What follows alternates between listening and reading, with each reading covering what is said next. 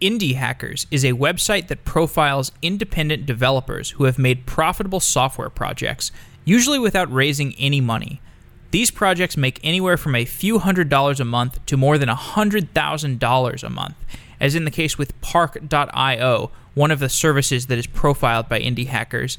I highly recommend going to check out the interview that Courtland Allen did with the founder of Park.io. Courtland is the creator, engineer, and interviewer behind IndieHackers.com. And for each business that is profiled by Indie Hackers, Courtland conducts a short interview with the founder.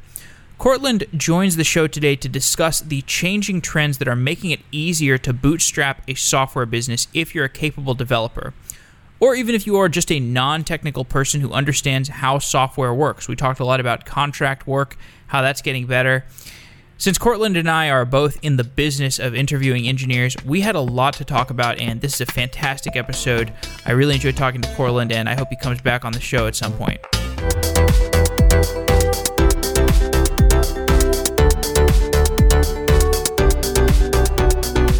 Courtland Allen is the founder of Indie Hackers. Courtland, welcome to Software Engineering Daily. Hi, Jeff. Thanks for having me. What is your website? What is Indie Hackers? Indie Hackers is a website that I started um, that I launched in August. Uh, I do interviews with various founders of online businesses, people who've started apps, um, projects, businesses, and the one thing in common is that all of their projects are profitable. They make money. Um, so I interview these founders and I ask them, how did they come up with the idea? How do they run their business? How do they do marketing? How do they make money? And I ask every single person to share exactly how much money they're making. So it's completely transparent in terms of revenue how would you define an indie hacker? What does that term mean? That's a good question. Uh, I think of an indie hacker as someone who's independent either in terms of their funding, um, they're not necessarily responsible to investors, or someone who's independent in terms of it's just the way that they make money on their own. So, for example, there's a lot of developers, obviously, who work jobs and get a paycheck, but who also uh, make money from their side projects on their own. So it's kind of an independent source of income for them.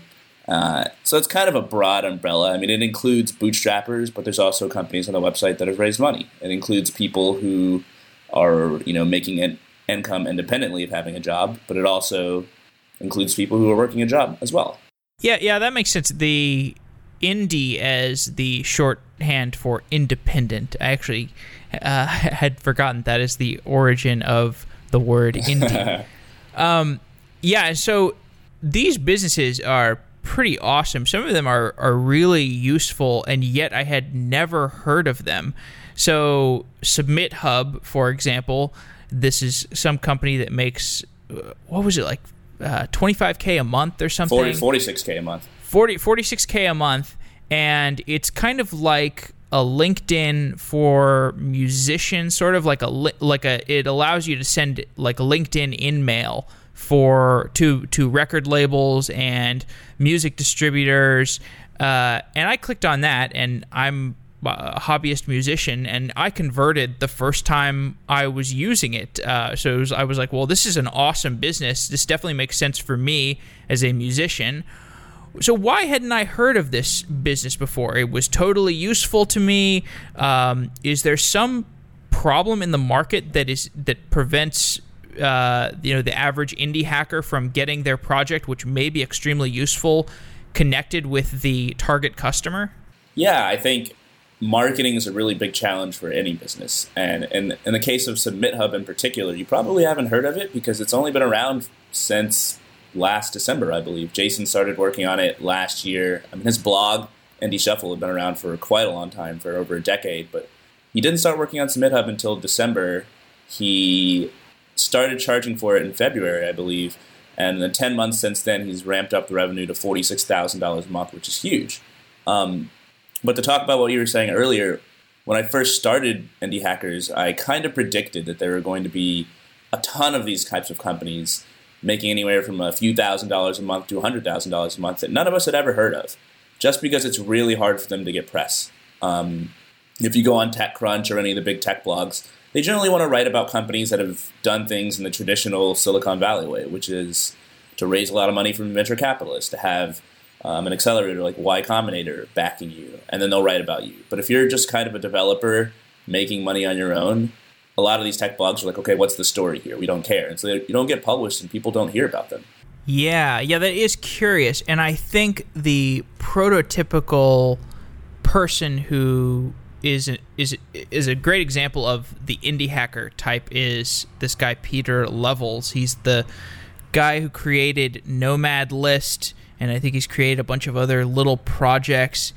And you know, it's it is funny because I think he talks a lot about this idea of bootstrapping, making a small business. I mean, but it's not actually it doesn't actually have to be small. It's interesting because it's small in terms of the amount of people working on it, but given the fact that we have these incredible software tools now that allow for one person to have such a massive leverage, you really can get a lot of scale out of one, maybe two people.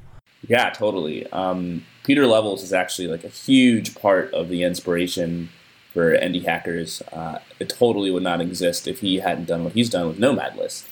Um, and to get into that, I'd have to get into the entire origin story.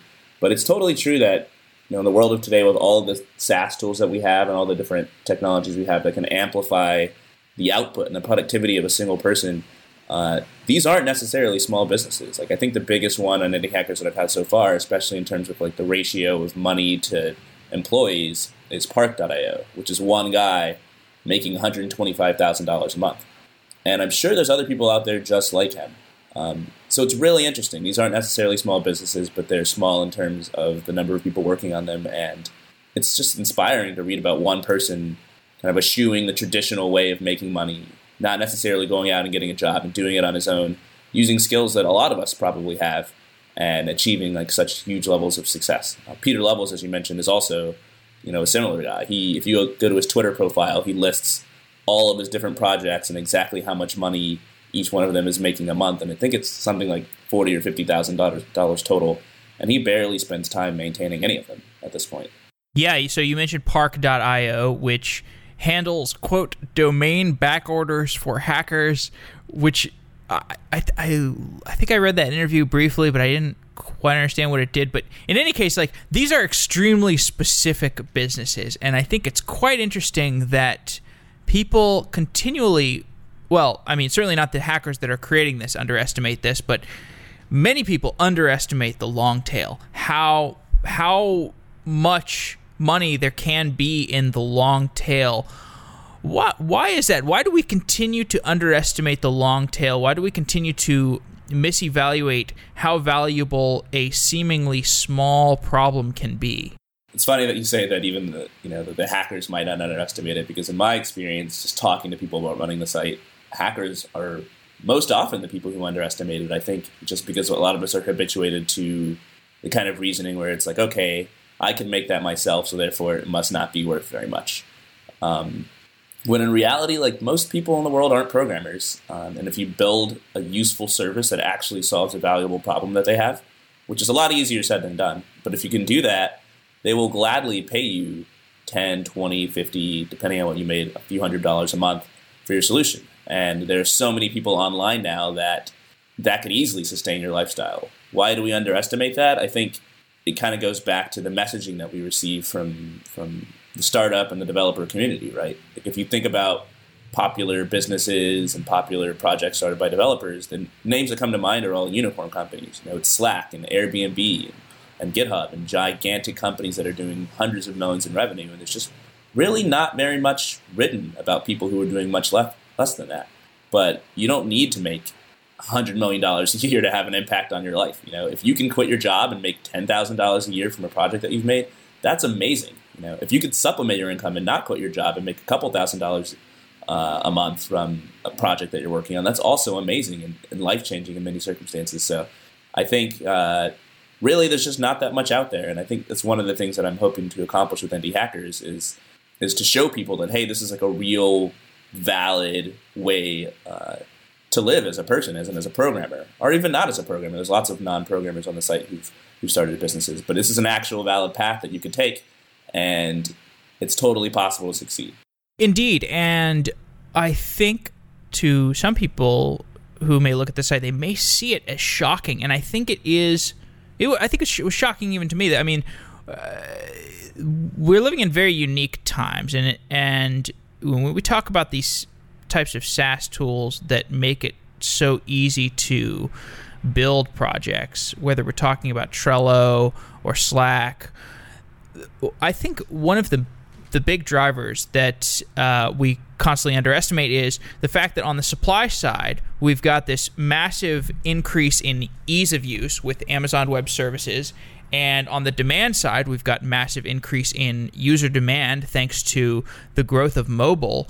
And this supply and demand increase um, has just uh, is really really easy to underestimate how big of a force this is and how big of a source of leverage it can be for any sort of developer out there. And it's it's just it's counterintuitive because it's it's definitely it definitely runs contrary to any notions of efficient market hypothesis. Efficient market hypothesis is like oh yeah if if if there's a problem out there in the world to be solved it's already been solved. There's nothing new for you to do. But obviously in practice we realize that is very much not the case. Not at all. Um so you know uh, you mentioned also I, I i'm very intrigued by the idea of like non hackers building indie hacker type businesses. And one of the biggest businesses on indiehackers.com is Semantria, which is this scalable sentiment analysis API. I think this doesn't this company make something like what 100k a month or 150k a month? Yeah, 150k like a month. Uh, it made. I'm pretty sure he sold it. It started by Oleg, and I'm pretty sure he ended up selling it. But he was doing a lot of revenue, and he couldn't code at all. Right. So how did he build that business? How and how do people build businesses when they are non-coders? Yeah, not being a programmer, I think, is, is definitely a bigger challenge. Um, and the vast majority of the interviews on the site are created by people who are programmers. Um, but usually it turns out that they find a partner who's a programmer um, to work with them. And I think most of the non programming interviews on the site are done by people who are not solo founders, or people who've taken on partners. Um, specifically with with Semantria, he spent, I believe, a lot of time working at another company. Uh, he was like a marketing and a sales guy, and he was coming up with ideas effectively while he was working at that company and using the knowledge that he was acquiring, the domain knowledge he was acquiring, to figure out, okay, what is it that I want to work on? And he ended up just outsourcing the development uh, of Semantria with some guys who he met, I think, uh, who lived in the Ukraine, and they helped him build the product. So really, if you're not a programmer, it's it's a lot harder. I think you're going to have to depend on other people in some ways, but that's also kind of a blessing in disguise because it means you're more likely to work together with another co-founder. Uh, I'm actually writing like a blog post right now about how I work on Indie Hackers alone, and I was crunching some numbers in the interviews yesterday, and it's in total I've done 61 interviews, and I think about 48 of them or something, 49 are single founder companies. So most of the people I interview are single founders. But if you look at the median income of the single founder companies versus the median income of the ones with co founders, it's something like $2,000 a month versus $17,000 a month. Like it's hugely advantageous to have a co founder. Um, so I think in a lot of a lot of ways, yeah, if you can't code, that's an obstacle that stands in front of you. But if you find a co-founder who you work well with, then chances are you'll have a better outcome.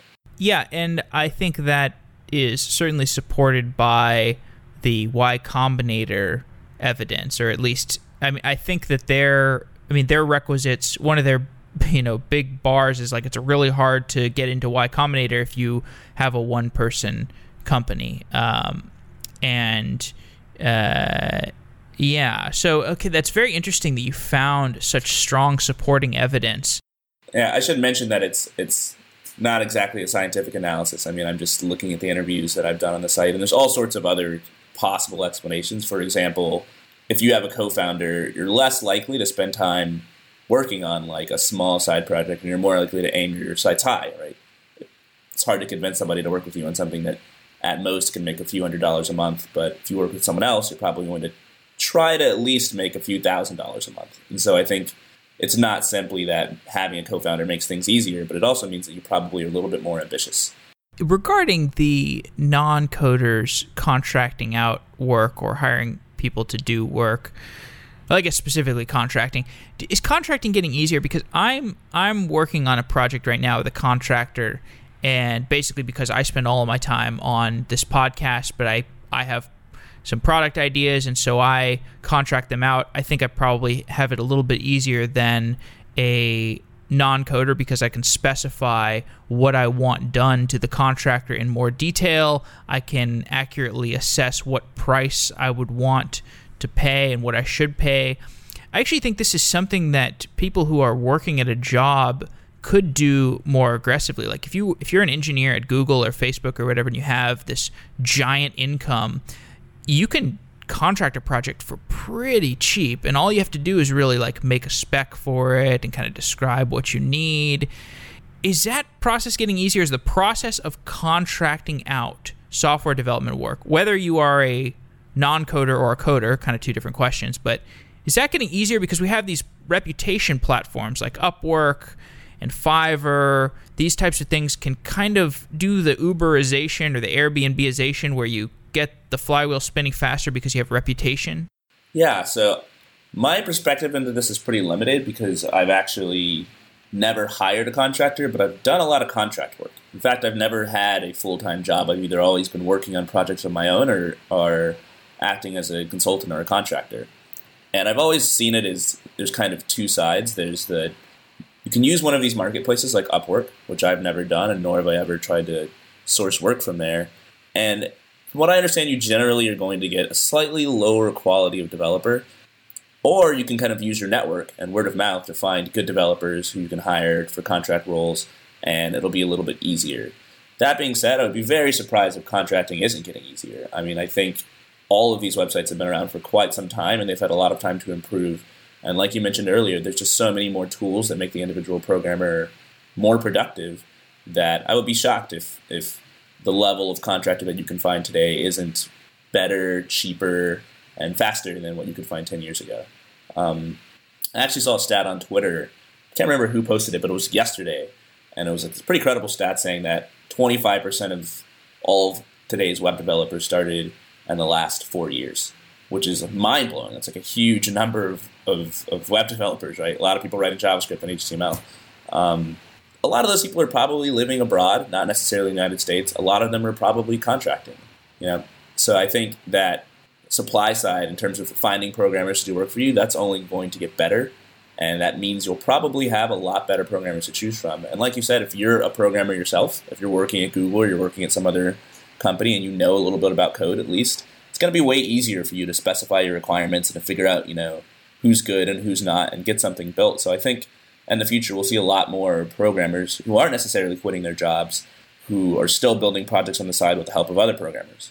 Um, and that's really cool. I think that's awesome. One thing, one caveat to that, and I kind of hinted at earlier, is that a lot of times programmers are we're kind of mistrustful of other programmers. It's really attractive for us to build things ourselves a lot. And that's something you see in a lot of the interviews in indie hackers. There's a lot of times where people could contract out work or do something for cheap and they do it themselves just because they're able to. And they say, I'm not going to pay somebody $1,000 to build this thing that I can whip up myself in a day. So I think that stops a lot of people. But as contracting becomes easier, um, hopefully we'll see more programmers looking at it. You know, it's something that I could do myself as well because I built everything from indie hackers pretty much from scratch.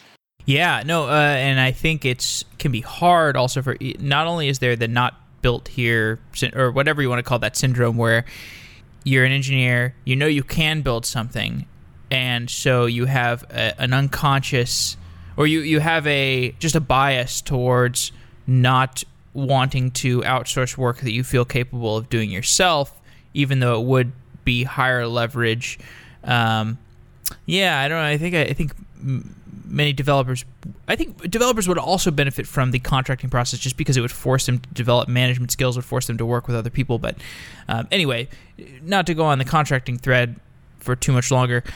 Um, you have been doing these interviews for a while. You've done, you said you've done 65, which is awesome. That's a lot. 61.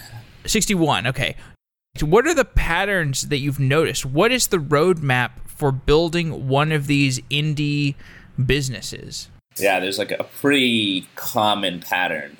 Um, the questions that I ask all the de- all of the developers and the founders are pretty much the same because I want to be able to to extract these patterns. And the first one I always ask is, how did you get started? Right? How did you come up with the idea for your business, and how did you decide that this is what you wanted to work on, as opposed to any other idea out there?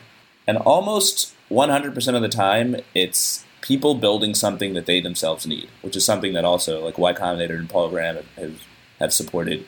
Um, people have problems that they run into in the course of living their daily lives, or usually in the course of running some business.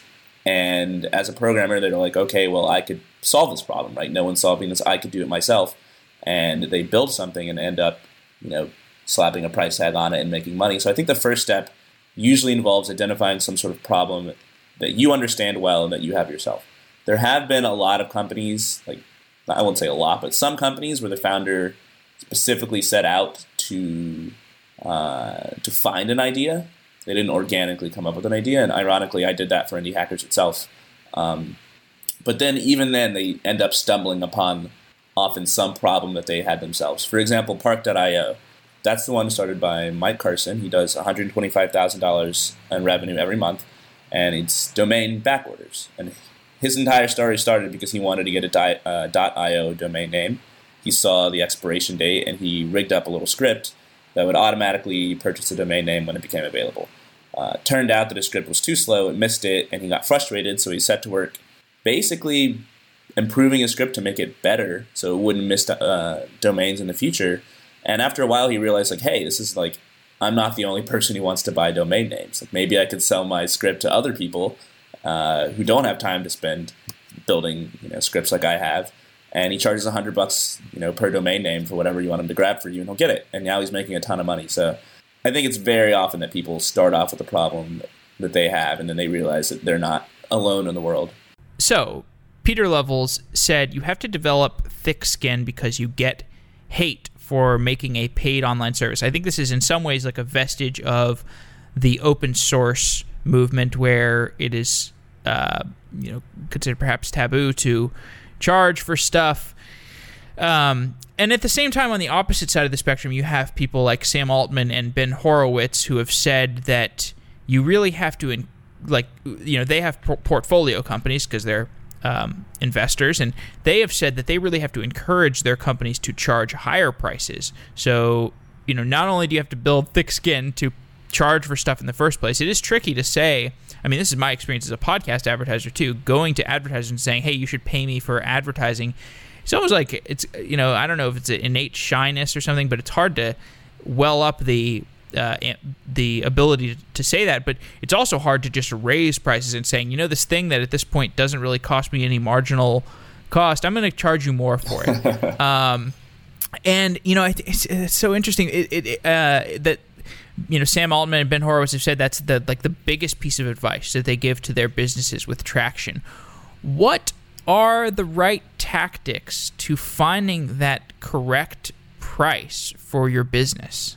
Yeah, that's a really tough question. I can tell you that uh, raising prices is probably the most often cited way that companies I've interviewed have, have increased their revenue.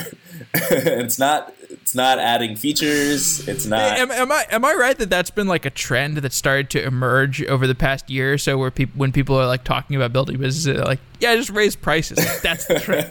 it really one, works one really weird, well. Um, one weird trick to grow your business. yeah, it's I mean, I think the, the thing is that we just inherently undervalue our work. You know, we see kind of how the sausage is made. We're the ones doing it. And we're a little bit, I think, shy that, maybe not shy, but a little bit nervous that people aren't going to pay for the stuff that we're making, you know? And it's, you kind of want to be nice and you want people to like you. And so you put no price tag on it, which is, which is, happens a lot and it shouldn't, or you put a very small price tag on something. And there's a ton of room for growth, especially if you're selling to business. Um, what I found also, I did another analysis earlier, is that the companies on Indie Hackers that sell to other businesses make a lot more money than the companies that sell to consumers. And consumers are a lot more price sensitive. Like if you have a business and you're constantly making money and spending money and hiring employees, and someone comes around and says, "Hey, I can help you grow your Twitter audience by 300 percent," you're just like, "Okay, well, here's a couple hundred dollars. That seems like it's worth it to me," and you don't even think about it, you know. Uh, but if you're a person, you know, an individual, and someone's telling you like, "Hey, I've got a task manager that can save you a few hours a day," it's really hard to value your time and you know in a monetary way. And so I think consumers are a lot more loath to spend money. Um, and so I found that the companies that sell to businesses make more money, and they usually can get away with continually raising their prices because businesses just have a lot more money to spend, especially if you're solving a really valuable problem. And the person who is spending that money may have their income de- decoupled from how much money right. it's spend. like not personally painful for them to, yeah. to spend what you know, the money on your product. To answer your other question in terms of like having the other thing you mentioned in terms of having thick skin, what I found really interesting is that I've submitted probably four or five different interviews that I've done to Hacker News. And I don't know if it's just Hacker News or if it's the world in general, but there's like always a lot of really negative comments. You know, there's supportive comments and people who say, This is awesome, I love what you're doing. But for the Park.io interview, for example, about half the comments in the thread were people who were bitter that he was making so much money, or they didn't like his business model, he was charging too much, or he was a domain squatter and ruining the world for everyone. So I think having thick skin is really important because people are constantly going to say negative things about you and it hurts a lot more when it's something that you've spent hours and hours months or years building you know? If it's something that you poured your heart and soul into and people have said negative things about it it really sucks. And when people say positive things about it it's like amplified tenfold because you're the one who built it compared to working at like someone else's company. So i think having thick skin matters uh, quite a lot especially if you're going to be a transparent company who shares your revenue with people and who shares you know your tech stack and the decisions that you're making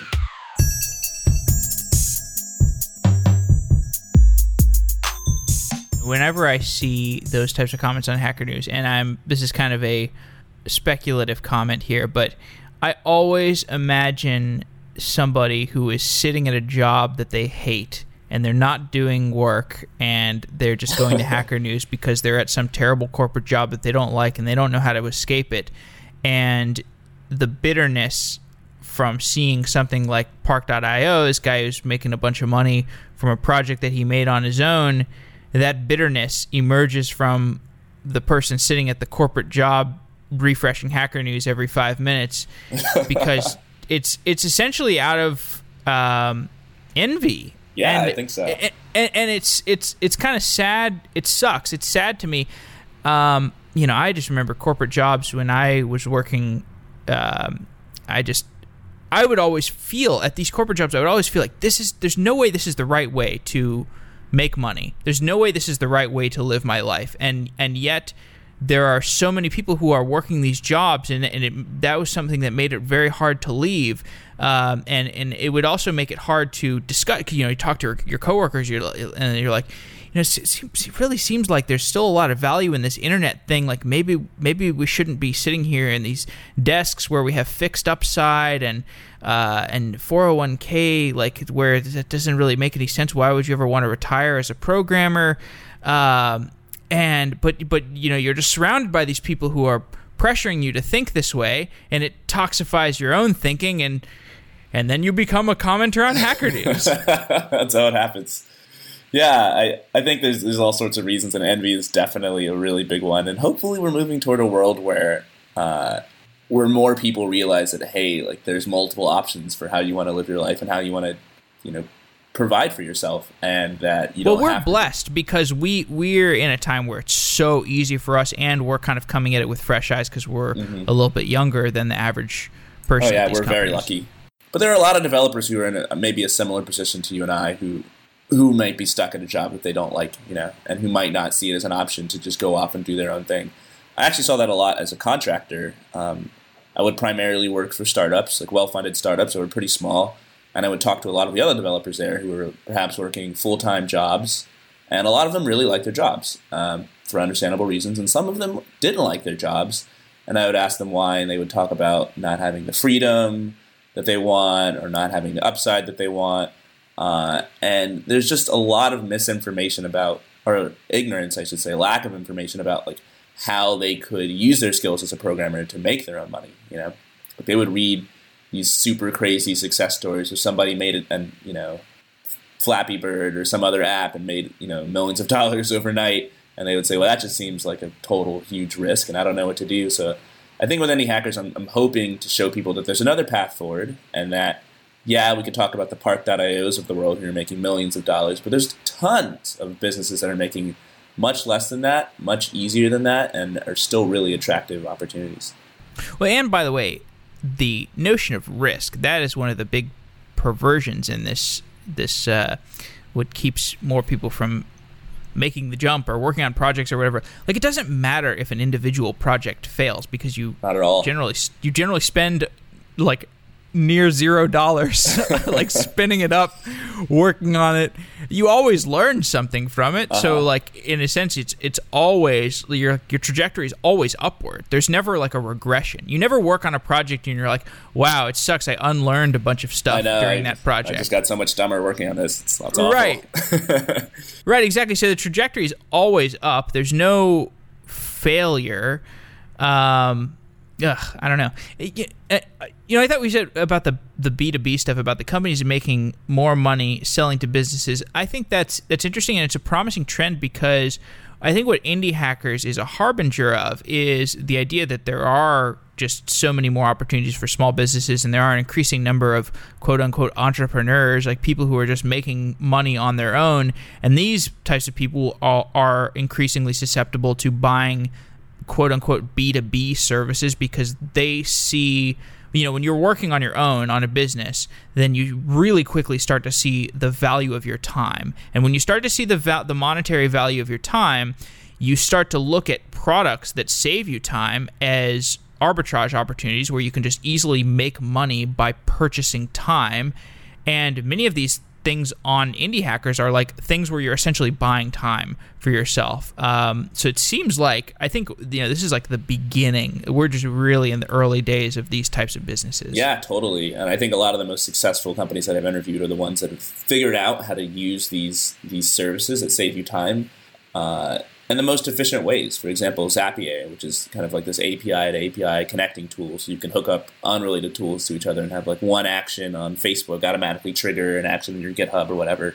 Like that is super time saving, and it lets you automate huge parts of your business. Like what one thing Mike Carson said when he was running, uh, who ran Park.io, is that he feels like he has 50 employees because he's automated so many parts of his domain servers that he could just walk away and it's still going to work. Um, Another guy I interviewed is one of my friends who did Y Combinator together years ago, Chris Chen, and he has a company, Insta Painting. And I just updated his interview this morning. But he essentially has this marketplace connecting painters to customers. So you upload a photo, uh, a painter somewhere in the world gets your photo, paints a picture of it using watercolors or charcoal or whatever you want, and then sends it to you. And Chris himself is completely removed from this entire process. It started off with him completely controlling everything, and over the last three years, he's completely automated everything.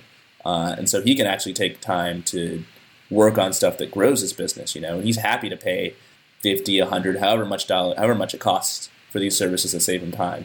Uh, which, like you said, opens up opportunities for people to build stuff like this. So I think it's only going to get better in the future, and there's only going to be more opportunities to build businesses. And it's easy to get stuck in this mindset that, oh, hey, everything that's already, you know, that can be done has already been done. You know, everything that's popular is already popular. But a lot of niches and a lot of markets are not winner take all at all. Like you can exist with competitors and still make more than enough money to sustain your lifestyle, and you can improve on what people before you have built. You don't even have to have that original of an idea. I can't remember exactly what interview it was, but I interviewed one guy, and his whole philosophy was like, "Yeah, I just look at stuff that's been built that's kind of crappy, and then I just do a much better job." and I think he's making like thirteen thousand dollars a month from like a form builder that he put online. So uh, yeah, there's a lot of opportunities. Interesting. Yeah. Uh, Insta painting, very cool business. And I think one, you know, that kind of reveals the Insta painting pattern. That is where you you look at something and you're like, here is a process that looks kind of hard to automate. It hasn't been automated yet. Mm-hmm. And you start by doing it in a very manual fashion where you say, okay, upload a photo and and uh, this service will turn it into a painting and then that's and then all you have to do is build the photo uploader. And then on the back end you do all the work. You like figure out how to connect that you know figure out how to connect to a painter in in china. There mm-hmm. are these painters. Uh, i think the painters aren't in shenzhen are they? I think not. Well i think now he's got painters all over the world. Like he even has painters okay. in america. Oh. But he started okay. off with just like painters in china. Yeah, there's some specific place in China where you can go and you can get something painted very like very rigorously to spec. Um, but like you know the Insta painting model, you know initially you have to do all that legwork yourself, and then over time you start to realize patterns in the types of legwork you're doing, and then gradually you build up small pieces of automation to augment yourself through that process, and over time you turn a very manual process into a completely automated process by stitching together things like Zapier and Trello and and whatever if this then that stuff to automate the entire process. And I think uh, it's interesting. Like before working on Indie Hackers, I didn't have. I had this kind of list of project ideas that I could work on, but since and I would add to it, you know, every like month or so if I got an idea, I would add it to the list. But since starting to work on Indie Hackers, I'm getting like new ideas every other day. It feels like of just stuff that I wish was automated, and there's no service out there that automates it. So, uh, you know, we talked a bit about pricing.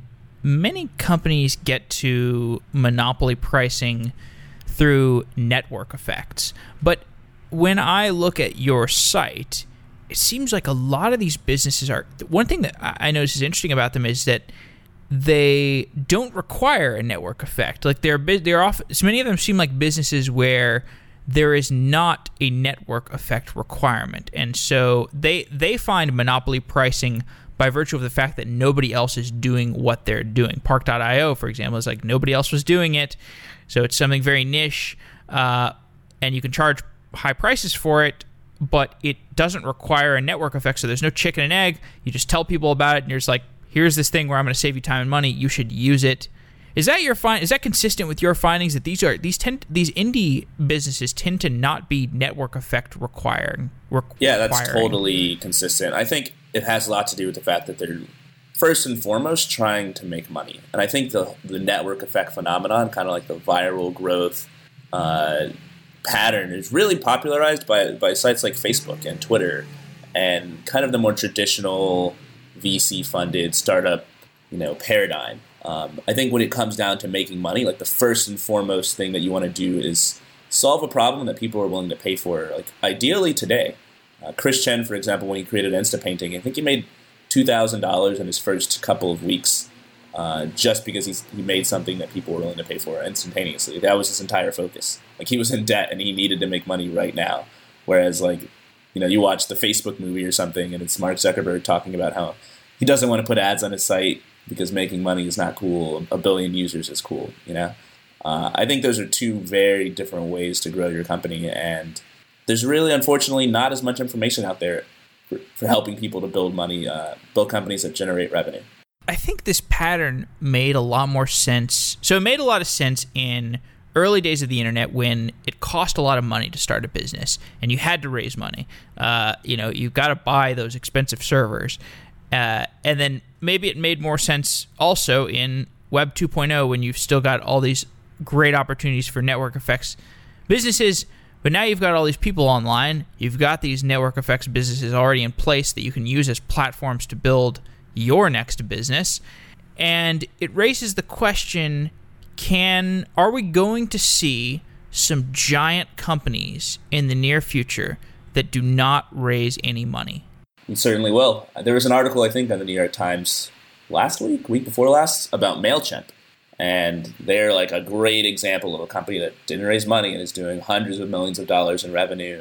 And they just did it like I don't want to say the old fashioned way, but like you know, they just acquired customers, built a great product, raised prices, and grew, you know, they bootstrapped themselves.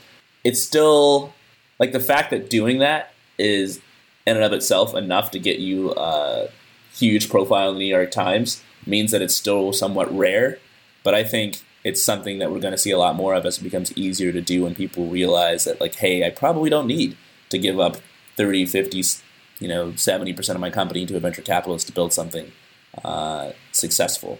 As that happens i think we're going to see it very soon. I think in the next five or ten years we'll have like the first non vc unicorn company Although I guess we won't even have a metric to call it a unicorn because they're not even going to raise money. Right. So when when are they going to get a valuation? but uh, do you think we're going to see more mechanisms for raising money? Like I think debt. I like I would love, you know, if, if I were starting a, a, a, biz, a small business today and I saw an opportunity to, gr- to grow with more money, but I didn't want to give up any equity, I would love to raise debt. I would love to raise debt from very intelligent investors so you could have some of the effects of venture capital where you get the like kind of good advice and stuff, maybe some services or something, but you get you you get debt rather than equity. Do you think we'll see a rise of debt? I think so. Um, so I talked to this guy Bryce. He runs a venture capital firm called Indie.vc, and I'd heard about them, but he reached out to me I think over Twitter, and I met with him, and he's basically a venture capitalist that like his model is to invest in companies that are making money right now and kind of like the whole indie hackers phenomenon like invest in companies that you might see on my website. Um, and it's just a total it's completely different than what other vcs are doing. And we'll see how it works out but the fact that someone like him can exist like his homepage is literally a picture of a unicorn on fire.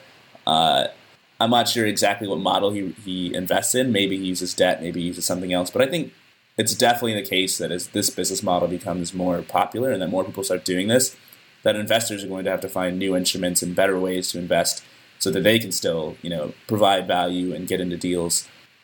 But I would, yeah, personally love to to be able to raise, you know, money without giving up a ton of equity in my company. You know, and a lot of the companies on Indie Hackers would grow a lot faster if they had money to to hire employees, etc. I mean, there's a point to raising money, but I think the model that we have for doing it right now is not ideal for a lot of people. Yeah, and I wonder how that's going to propagate to the the hiring structure too. Like if you stop giving equity to venture capitalists, maybe you stop giving equity to your employees as well. You just pay them a really really nice salary. Like I think another big misconception we have is the idea that you need to if you're an employee, you need to be receiving equity in the company in order to have skin in the game. Uh, maybe true to some extent, but anyway, that's that's that's a little that's more of a far flung conversation. I mean, it's it's, um, it's, something I would like to say, like something on because it's another thing I saw when I was contracting. Like, when I was sure. contracting, almost every company I contracted for was eventually like, "Hey, do you want equity?" And it's not that I didn't believe in these companies; it was more that like I felt like I could do a good job and I didn't need equity, and I'd rather be compensated in cash. And most of those startups no longer exist. Most of the employees who work there, their equity was worth zero and the cash that I got is still worth something, obviously. So I think it's not necessarily a bad thing if we kind of get away from this this model that every early startup employee needs to be paid with equity. You know. Now you went through Y Combinator prior to Indie Hacker. You were working on a different business. Now that you have seen how the Y Combinator system works, and then you've also seen the Indie Hacker side of things how do these indie hacker businesses compare to the Y Combinator businesses? Okay, let's say let's put it this way: the vast majority of businesses in both cases fail. It's a little bit harder for me to have the kind of insight that an accelerator like Y Combinator has because YC takes pretty much whoever they think is good, and then a lot of them, those companies will just die without making any money or having any impact at all. Whereas for indie hackers, I kind of have a filter, and so I only take companies that have like achieved some measure of success, even if that's only a couple hundred bucks a month for the founder. Um, there are certainly tons and tons of people who've gone the indie hackers route, made no money whatsoever, uh, and quit, and I've never even heard about them, and they never reached out to me. Um, but that being said, I think in both situations, the default is is failure. It's really hard to build value from nothing. Uh, but I think in the indie hacker situation, the you kind of have like I don't want to call it a safety net, but like your your fallback is a lot better. Right? You end up learning a lot in both situations. But if your goal from the outset is to make money, then a lot of times, like worst case scenario, you end up with this thing that's like making you a little bit of money on the side, and who doesn't want that? Um, if you've raised a bunch of money from from any sort of source, chances are you're not going to be able to continue indefinitely just making a couple thousand dollars a month. Like you're going to have to shut your business down at some point. Um, so I think that's really the biggest difference. In terms of advantages for the YC model, I think there's they're going to have a lot more unicorns. Like if you want to grow a company to 500 million dollars in revenue in three years, you probably need to raise money from somebody so you can hire the number, uh, the huge numbers of employees and the huge advertising budget and marketing budget that you're going to need to do something like that. So I think if you're okay not making a billion dollars, like it's totally makes sense to go the indie hacker route. And if your whole goal, like maybe you're already financially pretty set, then maybe it makes more sense to raise a ton of money. I think where things are going to go is the YC YC is going to get better and better at incubating these really really hard businesses, perhaps businesses that require policy changes, heavy litigation businesses, um, you know, businesses that require a ton of money to build marketplaces. Like, you know, Face, Facebook, right, just required servers to build the network effects. But then you have these like real life businesses like Airbnb, which obviously takes money to Right, build right. the network effects. And there's going to be more and more of that. And that is where I think something like Y Combinator is really, really useful, where you have that support and you've got the people who you got people from all kinds of different disciplines and government and stuff that can help you out. Um, that is the direction I think that that things are going to go in, and and, then, and you will be able to build a billion dollar business as an indie hacker, but you're not going to be able, maybe not be able to build a a billion dollar like um, I don't know teleportation company or or yeah, or like a medical devices company or something. Right. Right. Yeah. I don't like. Would you really want your your uh, heart rate monitor built by a, a company that classified itself as an indie hacker business? Probably not, you know. but I think I think a lot of businesses, you know, there's this kind of interesting crossover point where a lot of businesses start off, you know, using this indie hacker model, and then at some point there's a breakthrough, and they say, okay, now I want to go raise a ton of money, and I think make the transition to this other type of business, which is totally valuable, uh, and I think oftentimes more advantageous because you end up giving up less, smaller percentage of your company. Uh, but yeah, I totally agree with the way that the YC is doing things and the impact that they're going to have. Like they've been investing in some like really hard companies lately, doing all sorts of things that are would be almost impossible to do as just one guy without a lot of financial support. yeah, and and they're doing this research stuff, which I think like is a great investment. Like I think that's really really a great investment. It's not like philanthropic. I mean, maybe they're maybe they call it philanthropic or something, but like you know, if basic income is a thing, then it's going to be important to know about basic income if you want to invest in businesses that are affecting basic income or are affected by basic income. Like the basic income research, what a great investment. No, it's amazing, and it's it's like to your point. Like if basic income becomes a big thing, it's hard to imagine a business that won't be affected by it. You know, like how do you how do you hire if if, if everybody is getting some sort of basic income? Like how do you sell to people? What how do prices change? Um, it's this is just a lot. So I think it's awesome what they're doing. I think they're really forward looking, and of course their whole you know investment model. So they want to find the unicorns, right? They want to find the companies that are going to be worth billions, and that that's worth risking lots of failures to find. Explain what you were doing before Indie Hackers. Okay. Um, I was so I did YC in 2011, the company called Task Force. Uh, it didn't really work out. We were making a few thousand dollars a month, but at that time we were completely focused on we need to get to you know millions of users, and this is not big enough. So we pivoted into another idea that also failed, and I ended up just doing contract work for three years. Uh, so this is what I alluded to earlier when I said I was doing lots of contract works for startups. Um, I'm a web developer, front end web developer, but kind of full stack. I can do some back end coding too and some sysadmin as well. So I spent three years doing that and kind of just, I don't know the right word for it, maybe recovering.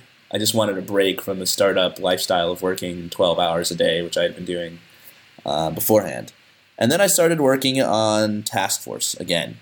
So I ended up buying Task Force from my old co founder. And my goal was kind of to run it as some sort of revenue generating passive income project for myself uh, while I was doing contract work. So I did this for probably about a year and a half, and I didn't make much progress, and eventually decided that I needed to work on something totally different. Not because Task Force couldn't have been a success, like I think I could have easily gotten it to a few thousand dollars a month, but because I didn't think that it was it would have as much impact as starting over from scratch with a totally better idea. Now, I like the attitude because they're never in your description there did I hear something like and then I decided I was going to lie in bed depressed for 2 weeks and write a medium post about it. You're just like, ah, yeah, it's time to move on to the next project. Was there any notion did you feel any notion of depression or like sense of failure or like you know feeling like uh, maybe i'm not cut out for this or were you just like well you know it's still an inevitability that i'm going to find a project project human fit or whatever you want to call it um, Yeah, I mean, it depends how you define failure, but the way I define it, at least, is that like I didn't accomplish what I set out to accomplish. You know, and in that light, everything that I've done has been basically a failure. I started a startup out of college that ran out of money. My and you know, Task Force never hit the goals that I wanted. Siasto, the other project I worked on, never hit the goals that I wanted. Contracting worked out really well. I mean, I made a lot of money. Was able to save, was able to save money to work on Indie Hackers and Task Force. Um, but yeah, like there was never a point where I was depressed. Uh, I think it really helps to have a strong network of people around you who understand what you're doing and to be really transparent and honest with them about how things were going. Like there's this kind of thing where I was doing Y Combinator where like, you would talk to other founders and say, "Oh, how are you doing?" And like no matter how anyone was doing, everyone would just say, "Great, you know, working hard." And they could go home and you know their business is going up in flames and they're super sad and depressed. I think it's a lot easier when you're transparent, just like, "Hey, this kind of sucks and it's hard and I'm not sure if I'm going to work on it anymore because people around you are more supportive. Like my brother, who's my roommate for the last five years, has known everything about every business that I've started, has given me advice, has helped me out when things are doing poorly. My girlfriend is super supportive. Uh, and th- so I think it's always been kind of easy for me to pick myself up after things have not worked out and been like, okay, well, you know, I knew that was a possibility, and I'm still young. You know, I'm 29. I've got plenty of years left in my life. I don't have to be a billionaire tomorrow or something. Uh, so I think it's been pretty easy for me to pick myself up and, and, and try the next thing. You know, and it's not easy for everyone. That everyone has different dispositions. Everyone has different lives, but uh, it's important to realize that failures are part of the process and that almost everybody fails. Absolutely. So, uh, we're up against time. Do you have an extra like ten or fifteen minutes? Yeah, I've got plenty of time. Okay, cool. So I'm curious about the process of indie hackers because I think in some ways it mirrors my pro, pro uh, process of doing interviews, and I would love to hear some insight about how you do it. Um, you you can you conduct all these interviews. So so how do you conduct all these interviews? What is your strategy? What is your pattern? You've done 65 interviews since since August, I guess. Mm-hmm. Like that's that's a lot. I mean, I, I I do I do a lot of interviews myself. Yeah, I you do think I've done six. I haven't done sixty five interviews since August. Well, I think it's it's a little easier for me because my interviews are so much shorter than yours. You know, you've got like this podcast format, which I think is awesome. And a lot of people have asked me to do a podcast for indie hackers, and I'm just like, to be honest, too intimidated at this point. But uh, my process has kind of evolved over time, but not that much. And it's something that like I plan on working on a lot after I take care of some other marketing priorities. But there's pretty much two parts to it. The first part is like sourcing these interviews because it's not that easy to find indie hackers companies started by you know one or two developers who are profitable, who are also willing to share their revenue numbers and public online for everybody to see. Um, I ended up, you know, when I started the company, scouring Hacker News from like any company that I could see that had ever shared its revenue, and there are all sorts of these Ask Hacker News posts where people would share, and then I compiled this giant list of like 140 companies, found as many email addresses as I could, and then send them sent them each kind of a personalized email about how cool I thought their business was and how it would be awesome if they were to share what they've already shared, but on my website in a place where everything was together and people could find it easily. Nowadays, like I'm lucky enough to get a lot of inbound requests, so that part of the interview process is mostly taken care of. I try to get out four new interviews every week uh, in time for my weekly newsletter on Thursday, and I generally end up getting like three of those organically, and then maybe one of those is somebody that I messaged on Twitter or somebody that agreed to an interview two months ago, and then they kind of you know faded away, and I had to reach back out to them. Uh, in terms of the process itself, it's really simple. I just have a Gmail canned response. It's just an interview template of 10 questions. And each question, I've got like a whole bunch of different bullet points under it with suggestions for like information they might want to include in their answer. And this is the only part that I ever customize uh, on a per interview basis. So if I'm, uh, you know, interviewing someone who's a really interesting company, I might do a little bit of research on what they're doing, figure out some questions that might pertain to them and no one else, and then I'll slip them into the bullet points under the different questions, and then send off the email.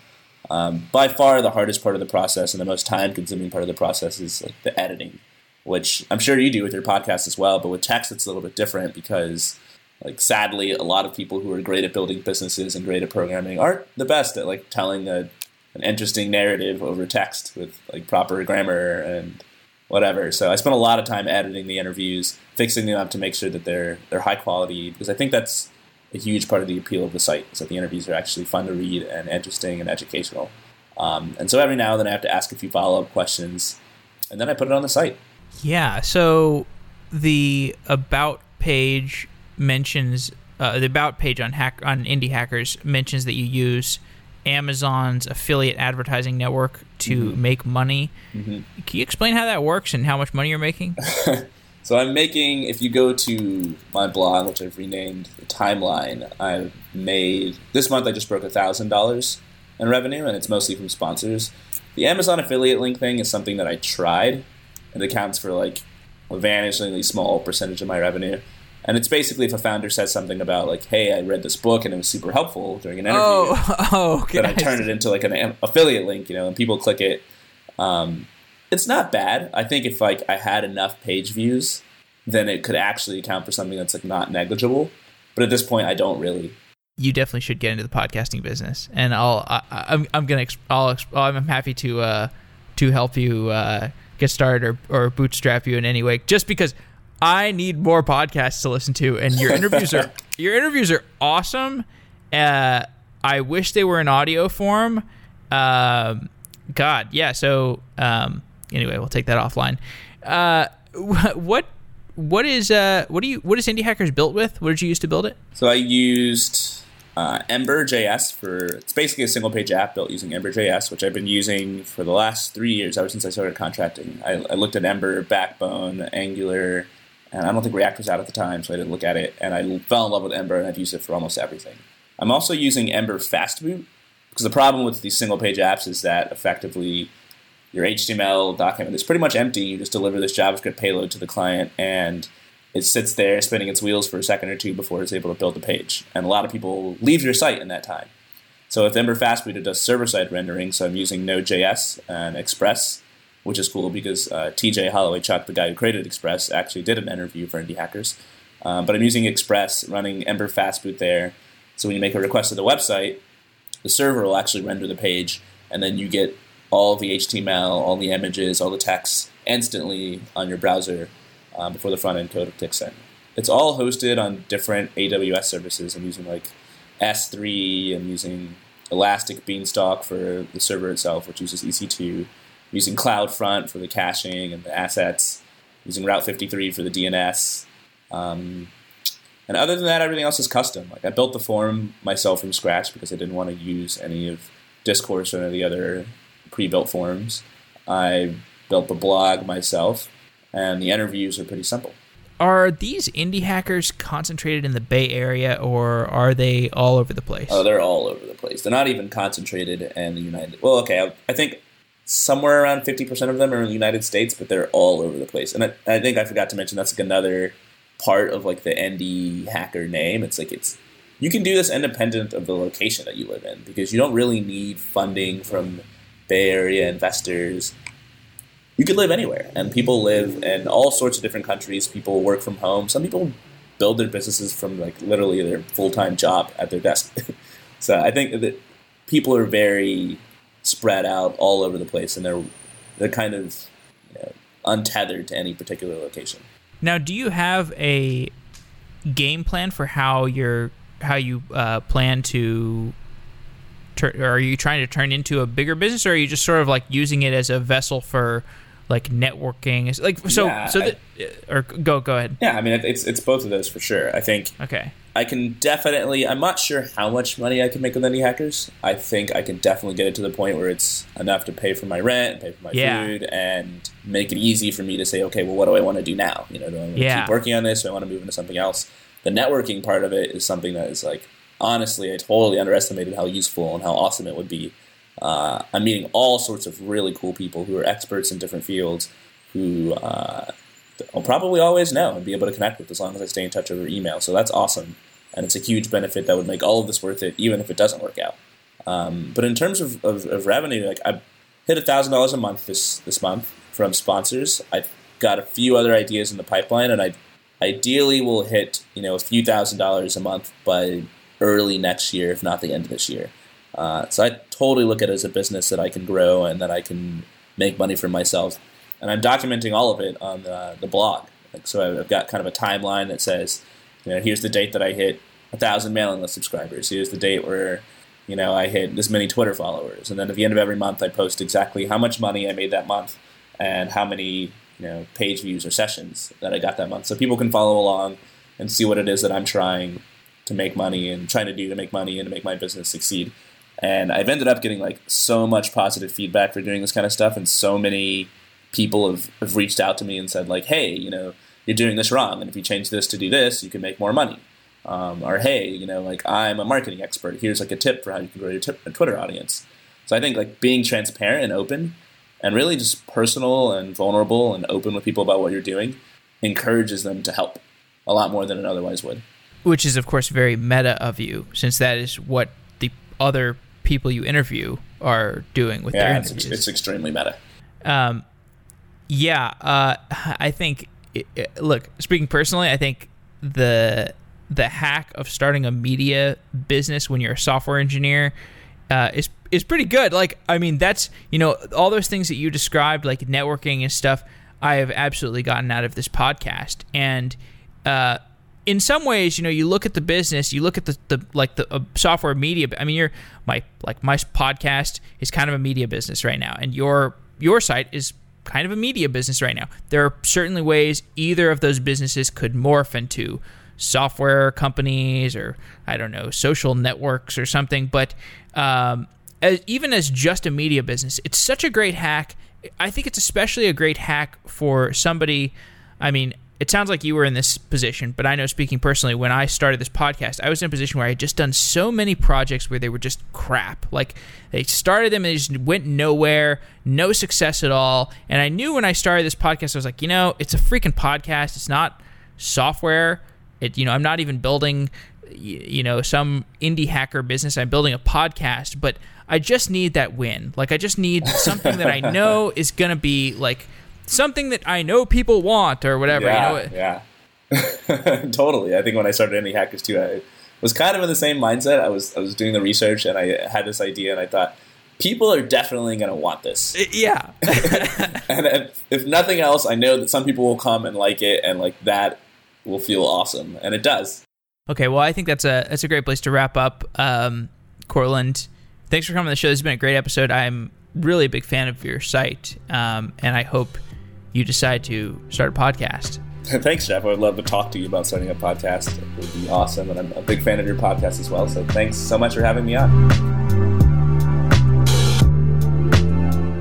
Thanks to Symphono for sponsoring Software Engineering Daily. Symphono is a custom engineering shop where senior engineers tackle big tech challenges while learning from each other.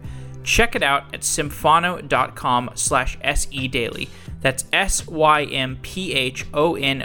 dot com slash sedaily. Thanks again, Symphono. Wow!